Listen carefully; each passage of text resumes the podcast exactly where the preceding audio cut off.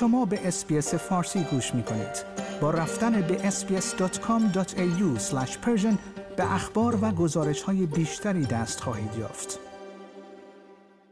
رسانه دولتی ایران اواخر روز دوشنبه 15 ژانویه اعلام کرد که سپاه پاسداران ایران اعلام کرده است که به مراکز جاسوسی و تجمع گروه های تروریستی ضد ایرانی در نزدیکی شهر اربیل در شمال عراق با موشک بالستیک حمله کرده است.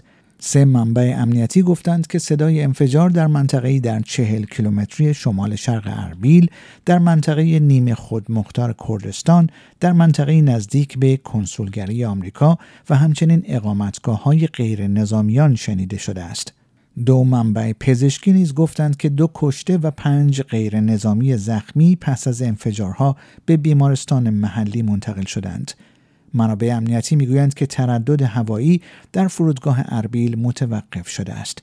سپاه پاسداران ایران در بیانیه اعلام کرد اواخر امشب از موشک های بالستیک برای انهدام مراکز جاسوسی و تجمعات گروه های تروریستی ضد ایرانی در منطقه استفاده شد.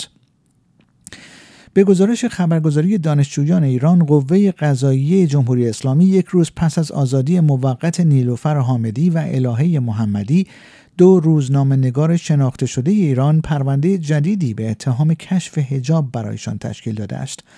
بر اساس گزارش ایسنا الهه محمدی و نیلوفر حامدی دو خبرنگاری که روز یکشنبه به قید وسیقه به صورت موقتی از زندان آزاد شده بودند با اتهامات جدیدی در رابطه با عکسهایی که بدون هجاب از آنها منتشر شده است مواجه خواهند شد.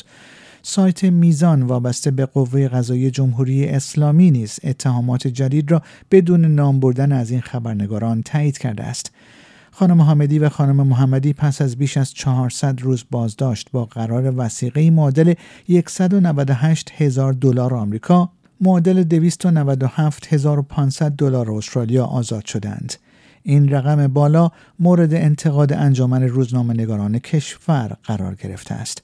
حامدی و محمدی از نخستین کسانی بودند که مرگ محسا امینی زن جوانی که در اواسط سپتامبر 2022 در زمان بازداشت توسط گشت ارشاد به دلیل عدم پوشاندن موهای خود جان باخت گزارش کردند.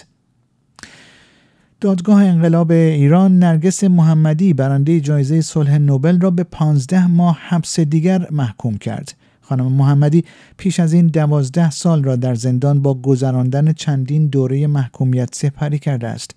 او متهم به تبلیغ علیه جمهوری اسلامی در دوران زندان است.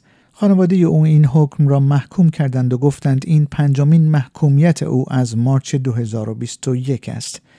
وی در آخرین جلسه دادگاه حضور نداشت و حکم در غیاب وی صادر شد. آیا می خواهید به مطالب بیشتری مانند این گزارش گوش کنید؟ به ما از طریق اپل پادکست، گوگل پادکست، سپوتیفای یا هر جای دیگری که پادکست های خود را از آن می گیرید گوش کنید؟